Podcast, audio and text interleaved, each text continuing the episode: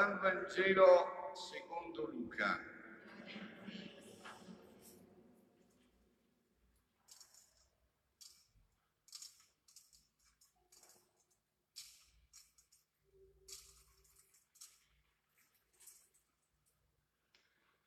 In quel tempo Gesù prese a parlare alle folle del regno di Dio e a guarire quanti avevano bisogno di cure. Il giorno cominciava a declinare e i dolci gli si avvicinarono dicendo conceda la folla perché vada nei villaggi e nelle campagne dei dintorni per alloggiare e trovare cibo. Qui siamo in una zona deserta. Gesù disse loro, voi stessi date loro da mangiare, ma essi risposero, non abbiamo che cinque pani e due pesci a meno che non andiamo noi a comprare viveri per tutta questa gente. C'erano infatti circa 5.000 uomini. Egli disse ai suoi discepoli, fateli sedere a gruppi di 50 circa. Fecero così e li fecero sedere tutti quanti. Egli prese i cinque pani e due pesci, alzò gli occhi al cielo, recitò su di essi la benedizione, li spezzò e li dava ai discepoli perché li distribuissero alla folla tutti mangiarono a sazietà e furono portati via i pezzi loro avanzati, dodici, dodici ceste. Parola del Signore. Parola del Vangelo cancelli tutti i nostri peccati. Siano lodati Gesù e Maria. Pensando a questa solennità, il Signore mi ha dato un, un input nel cuore, mi ha detto ma vai a vedere un poco che cosa avveniva nell'Antico Testamento. Nell'Antico Testamento c'era il cosiddetto Santo dei Santi o Santissimo, il Sanctum Santorum, c'era nell'Antico Testamento, che costruiva l'aria sacra del tabernacolo e del Tempio di Salomone dopo. Il Santo dei Santi questo Santo Santorum, era il luogo dove si manifestava la presenza di Dio in mezzo al suo popolo, ma soltanto tramite la sua voce la sua gloria, Kabod in ebraico, la sua gloria. A differenza della cella dei templi pagani, quindi non conteneva alcuna statua o immagine di Dio, ma solo oggetti simbolici. Nel Santum Santorum era custodita l'arca dell'alleanza, la tavola delle leggi data a Mosè e secondo la tradizione anche una fiasca di manna e il bastone di Aronne che era fiorito. Tutto, tuttavia, già all'epoca dell'inaugurazione del Tempio di Salomone, pare che essa non contenesse più nient'altro che le tavole della legge, dal primo libro dei Re 892 e il secondo Cronaca 5210. Nel Santo dei Santi, udite, udite bene, eh, perché dopo il fatto riguarda noi, eh, perciò io sono andato a vedere l'Antico Testamento. Il Santo dei Santi, nel Santo dei Santi, poteva entrare solo il sommo sacerdote una volta all'anno durante la ricorrenza del Yom Kippur, la purificazione del popolo ebraico per i peccati. Il sommo sacerdote portava con sé l'incensiere il cui fumo precludeva la visione e compiva il rituale di espiazione, spruzzando il sangue degli animali sacrificati sul propiziatorio, cioè al di sopra delle tavole della regge, che ricordavano i peccati commessi dagli israeliti nel corso dell'anno. Il sommo sacerdote, inoltre, invocava il tetagramma biblico, il nome proprio segreto di Dio che pronuncia Mosè, che, la cui pronuncia Mosè aveva appreso sul monte dell'Oreb e che poi era stata trasmessa in segreto a ogni sommo sacerdote suo successore. Secondo la tradizione, i piedi del sommo sacerdote venivano legati a una corda nel caso svenisse o venisse colto da un malore per l'emozione di pronunciare il nome, il tetagramma, il nome di Dio. Gli operai che si occupavano delle riparazioni dove dovevano essere calati dentro il santo dei santi dall'alto, in quanto non era permesso loro di entrarvi né stare sulla superficie sacra. Dici, ma il padre che sta facendo? Aspetta, aspetta, aspetta che ti dico che sto facendo, aspetta. Il sommo sacerdote, come tutti i sacerdoti, ufficiava a piedi nudi quando era in servizio nel Tempio. Come tutti i sacerdoti doveva immergersi nella vasca rituale Mikev prima della vestizione e lavarsi le mani e i piedi prima di eseguire qualsiasi atto sacro.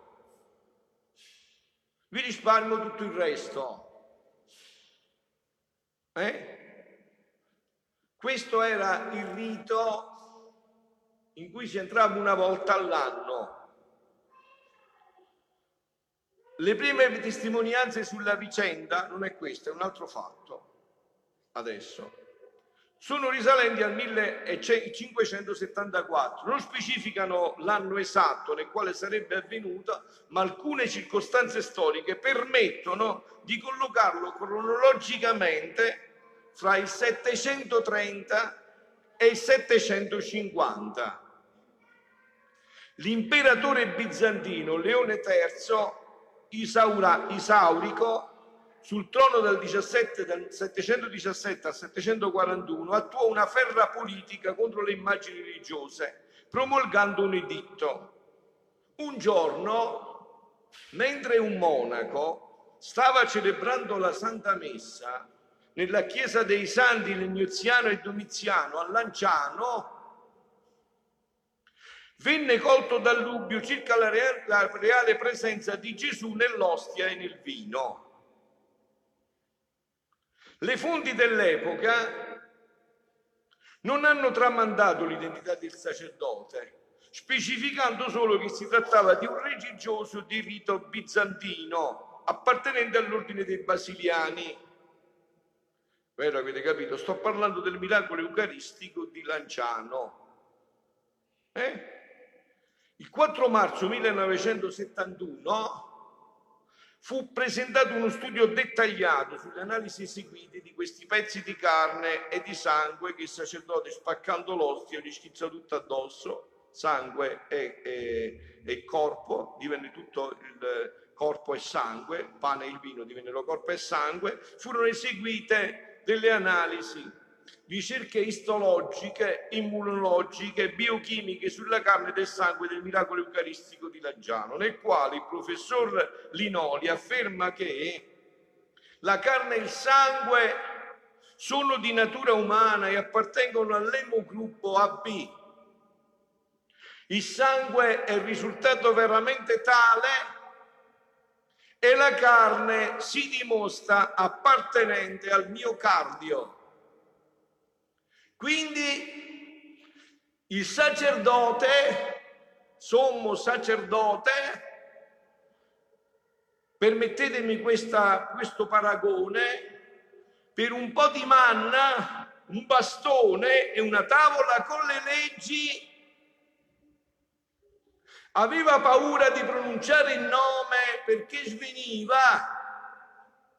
Noi ci, mandiamo, ci mangiamo il miocardio, il cuore di Dio, come fosse una cosa normale. Veniamo in chiesa, il sacerdote doveva mettere tutta una serie di bardamenti, di abbigliamenti, noi vorremmo entrare in chiesa pure nudi. Non abbiamo più neanche il minimo timore di Dio, con un Dio vivo e vero nell'Eucaristia. Questi tremavano per andare nel santo dei santi, gli operai dovevano uscire una coppa dal cielo, non potevano entrare dal pavimento, ve l'ho letto.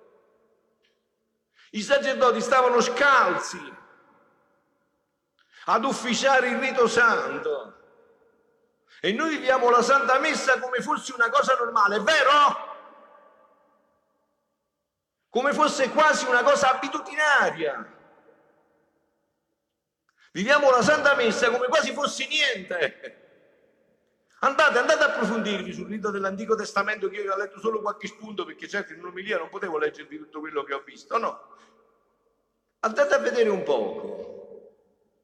Andate a vedere che facevano questi per entrare nel tempo. Quando incontreremo di là il sommo sacerdote, che dirà a me e a voi?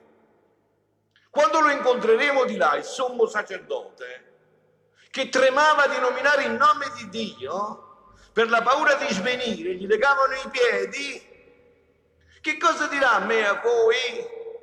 Che viviamo la Santa Messa quasi come se fosse una cosa normale come fosse quasi niente, che oggi si cercano tante, tante situazioni per evangelizzare. Questo è il danno procurato alla Chiesa, questo è il più grande danno. Aver fatto passare la Santa Messa come qualcosa di normale, dove invece tutto è straordinariamente divino dove sotto i tuoi occhi un po' di pane e un po' di vino diventano il corpo e il sangue di Dio veramente e realmente. E noi quasi l'abbiamo reso normale questo fatto. Quasi neanche più, almeno ci fosse un piccolo movimento nello spirito, ma insomma, ma insomma, cioè se per, una, per una, entrare nel santo dei santi dove avete sentito che cosa c'era, alla fine forse c'era solo la tavola delle leggi date a Mosè, tremava tutto il mondo noi viviamo la Santa Messa come se fosse qualcosa così. Ogni Santa Messa deve essere qualcosa di estremamente eccezionale nella nostra vita che ci deve scombussolare l'essere. Ogni Santa Messa è questo. In che cosa succede? Gesù dona se stesso nel pane e nel vino. Se stesso, per capire il gesto, bisogna entrare nell'antropologia biblica. Il corpo non è soltanto la carne nella sua distinzione dell'anima e dello spirito. Il corpo, biblicamente, è tutta la persona, è l'io in tutta la sua realtà e la sua capacità di presenza. Questo è il mio corpo, significa, ecco, vi do tutto, tutto me stesso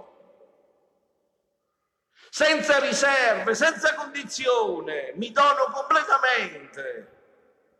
Tanto che mi dono pure a chi mi viene a rubare per fare le messe nere. Potrei sottrarre la mia presenza? No, mi sono donato e resto donato fino in fondo. È sconvolgente questo amore per noi, è sconvolgente, perché questo è amore divino. E vi ha detto andatela a paragonare con quello che vi ho letto. Dici, ma il padre che fa stasera? Ci fa una lezione di teologia? No, no, non so fare lezioni di teologia, io non ti preoccupare. Ti dico che cos'era entrare nel santo dei santi e che cos'è una chiesa qua in un paese di montagna. Che cosa significa quello che stai vivendo? Il sangue è il simbolo della vita. Non è un segno debole, come un segno stradale convenzionale, no è un segno forte, fortissimo, un sacramento che porta e incarna la realtà che simboleggia. Ti do da bere il mio sangue e carico di questo. Il sangue infatti non solo indica la vita, ma è la vita. Ti la vita mia, ti do la mia vita nella tua vita perché torni a vivere in quella vita della divina volontà in cui eri stato creato e che hai buttato all'aria quei peccati. Un corpo senza sangue è un corpo senza vita. Questo è il mio sangue, significa, ecco, ti do tutta la mia vita, tutta quanta te la do la mia vita ogni battito del mio cuore. Nel vino riceviamo colui che disse di sé, io sono la via, io sono la verità, io sono la vita.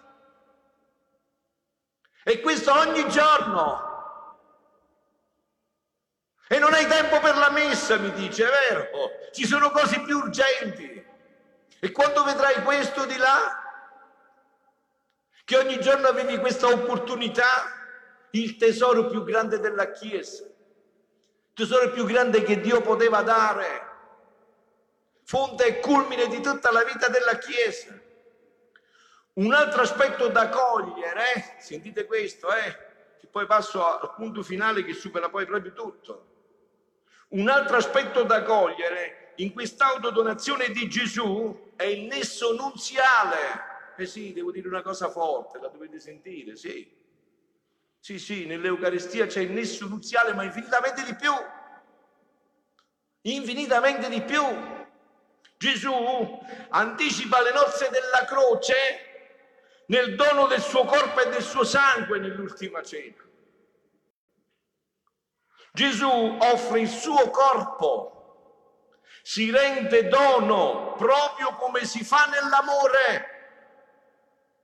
Si dona completamente. C'è una grande somiglianza tra quello che si dice nell'unione tra l'uomo e la donna in Genesi. Che cosa si dice in Genesi? L'uomo lascerà sua madre e suo, pa- suo padre e sua madre e si unirà a sua moglie e i due saranno una carne sola, un corpo solo, una sola carne. È quello che significa ricevere il corpo di Cristo. Un corpo solo, una sola carne, una sola volontà. Chi mangia la mia carne e beve il mio sangue rimane in me e io in lui. Hai capito? Rimane in me e io in lui. È un rapporto corpo a corpo, vita a vita, corpo a corpo, vita a vita. Eh? E adesso concludiamo con il punto più sconvolgente, che non si conosceva fino a che Gesù non lo ha rivelato a Luisa così in profondità. È un brano del maggio 28 1937, siamo ormai agli ultimi volumi, chi di voi è esperto di questi meravigliosi scritti, siamo al 34 volume. E Gesù, Luisa dice, il vivere, divino, il vivere nel volere divino continua, è tanto il suo amore che mi nasconde che la sua luce, che alla sua luce non veggo, non sento, non tocco che la sua santissima volontà. Anzi, questa mattina la mia madre celeste, la mia mamma, perché tutto questo lo abbiamo per lei, eh? Tutto questo che vi ho detto lo dobbiamo a lei. Perché questo corpo e questo sangue gliel'ha dato sua mamma. Questa mattina la mia Madre Celeste mi ha fatto una dolce e cara sorpresa, sentite, avendo io fatto la Santa Comunione, vi ho detto ieri sera, momenti più grandi, le esperienze più grandi mistiche Luisa le ha avute quando? Dopo la Santa Comunione. Santa Teresa d'Avila diceva tutte le grazie le ho avute alla Santa Comunione. Io dico pure io per me, per la mia vita, senza Santa Teresa d'Avila, per me tutte le grazie le ho avute e le continuo a avere al ringraziamento alla Santa Comunione. Perciò io sto sempre là, potesse cadere la Chiesa, potesse venire il Papa, il Vescovo, il Presidente della Repubblica, io sto al ringraziamento della Comunione, non mi muove nessuno. Non c'è niente da fare. La fatta la Santa Comunione si faceva vedere nel mio interno che stava come affiatata col bambino Gesù. Spero che capite questo termine dialettale, affiatato, fiato rintufiato, a cuore a cuore, affiatata. Stava affiatata col bambino Gesù. Lo teneva così stretto nel suo materno cuore, coperto con le sue braccia, che per guardarlo e ricrearlo col mio piccolo amore dovevo abbandonarmi fra le sue braccia. Cioè Luisa non poteva arrivare a Gesù se non si abbandonava nelle braccia della mamma, cioè non lo poteva toccare perché stava così a cuore a cuore con la mamma che nessuno poteva entrare se non attraverso la mamma. fra le braccia per starmi anche affiatata con loro, affinché potessi amare come si amavano Gesù e la mamma regina, o come erano contenti che io volevo fare vita insieme con loro, che voglia Dio che stasera ci siano qua tutte anime che, che facciano contento Gesù in questo modo. Chi a voi possiamo fare contenti Gesù stasera in questo modo? Ora, mentre mi stavo stretta con loro, la sovrana regina, tutta bontà e tenerezza, mi ha detto, figlia diletta mia, tu, tu devi sapere che io sono la portatrice di Gesù. Questo fu un dono che la Santissima Trinità, l'ente supremo, mi affidò. E quando fu certo che io tenessi grazia, amore, potenza e la stessa volontà divina per tenerlo custodito, difeso, amato, allora mi fece la consegna del dono cioè il Verbo eterno che si incarnò nel mio seno dicendomi, figlia nostra, ti facciamo il gran dono della vita del figlio di Dio, affinché tu ne sia padrona e lo doni a chi vuoi. Però sappilo tenere difeso, non lo lasciare mai solo a chiunque lo doni, per supplire se non l'amano, per ripararlo se lo offendono. Farai in modo che nulla gli manca, alla decenza, alla santità, alla purezza che gli conviene. Sii attenta, è il dono più grande che ti facciamo e ti diamo il potere di bilocarlo quante volte vuoi, affinché chi lo vuole possa ricevere questo grande dono e possederlo. Ora questo figlio mio è dono mio.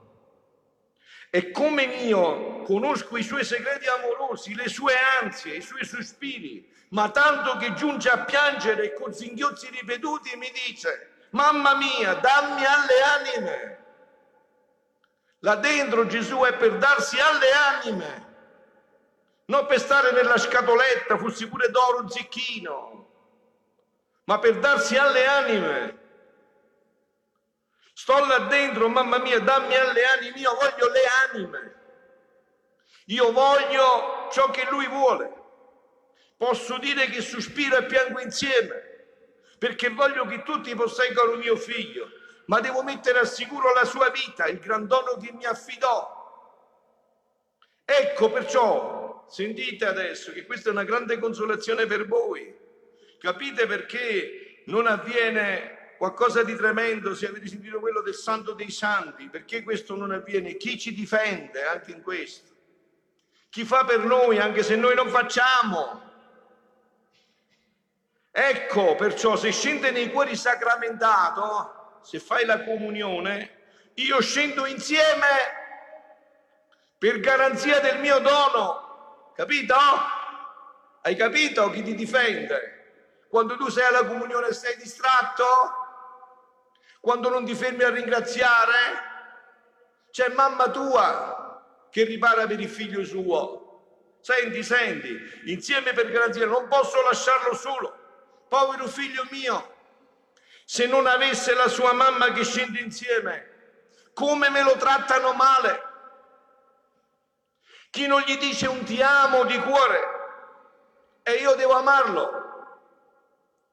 Chi lo riceve distratto senza pensare al gran dono che ricevono e io mi riverso sopra, sopra, di lui per non fargli sentire le loro distrazioni e freddezze. Potete capire che cosa fa? Io lo capisco perché avevo mamma, no? Quando papà aveva deciso di picchiarci, mamma ci difendeva, ma no, papà, ma lascia stare, eh, eh figlio mio ha sbagliato, no? E così fa la Madonna, capito? Ti copri, dici, ma, ma ho fatto io per mio figlio, era distratto, che vuoi fare? Così è, che vuoi fare? Viene ammessa tanto per venire, che vuoi fare? Che vuoi fare, figlio mio? Ci sono io per lui, lo difendo io. Quindi, per, per non fargli sentire la loro disperazione, chi giunge a farmelo piangere, io devo vietargli il pianto e fare i dolci rimproveri alla creatura che non me lo facessero più piangere. Quante scene commoventi succedono nei cuori che lo ricevono sacramentato. Vi sono anime, speriamo che noi siamo tra questi, Dio voglia che noi siamo tra queste ultime. Vi sono anime che non si contentano mai di amarlo, e io do loro il mio amore e anche il suo, quello di Gesù, per farlo amare. Queste sono scene di cielo e gli stessi angeli, infatti così stanno gli angeli, come li vedete qua nelle statue, a tutte le messe, stanno così, non si muovono manco se dai col martello pneumatico, manco se dai con lo scalpello, stanno là. Stanno a far vivere questo momento nella Santa Messa, più che mai, per farlo amare. Queste sono scene di cielo, gli stessi angeli ne restano rapiti e ci rinfanchiamo delle pene che ci hanno dato le altre creature. Ma chi può dirti tutto? Sono la portatrice di Gesù, lui non vuole andare senza di me, tanto che sentite questa adesso, eh? e concludo perché avrei altre cose, ma mi devo fermare. Ma sentite questa, così avete una sicurezza di quello che avviene alla consacrazione, indipendentemente dal sacerdote, avete capito? Sentite. Ma chi può dirti tutto? Io sono la portatrice di Gesù, né lui vuole andare senza di me. Tanto che quando il sacerdote sta per pronunziare le parole della consacrazione, le sapete adesso bene, no? Le parole della consacrazione sull'ostia santa, faccio, la Madonna sta parlando, con le mie mani materne, faccio ali con le mie mani materne affinché scenda di mezzo le mie mani. Scenda di mezzo le mie mani per consacrarsi, affinché se mani indegne lo toccano, di me sacerdoti, di noi sacerdoti, se mani indegne lo toccano, io faccia sentire le mie, che lo difendono e lo coprono col mio amore. Figlioli, vi lascio con questo pensiero che spero tutti vi portate nel cuore e che questa serata abbia incita talmente forte nel vostro cuore che venga messo con caratteri indelebili, incancellabili di fuoco. Figlioli, ma che cosa andremo a dire noi quando incontreremo il sommo sacerdote? Che cosa gli andremo a dire noi quando incontreremo un sommo sacerdote che stava a piedi nudi, che se lavava 500 volte? che aveva paura di fare il nome perché sveniva. Che cosa andremo a dire noi che abbiamo questa grazia infinita, questi doni senza fine? Siano lodati Gesù e Maria.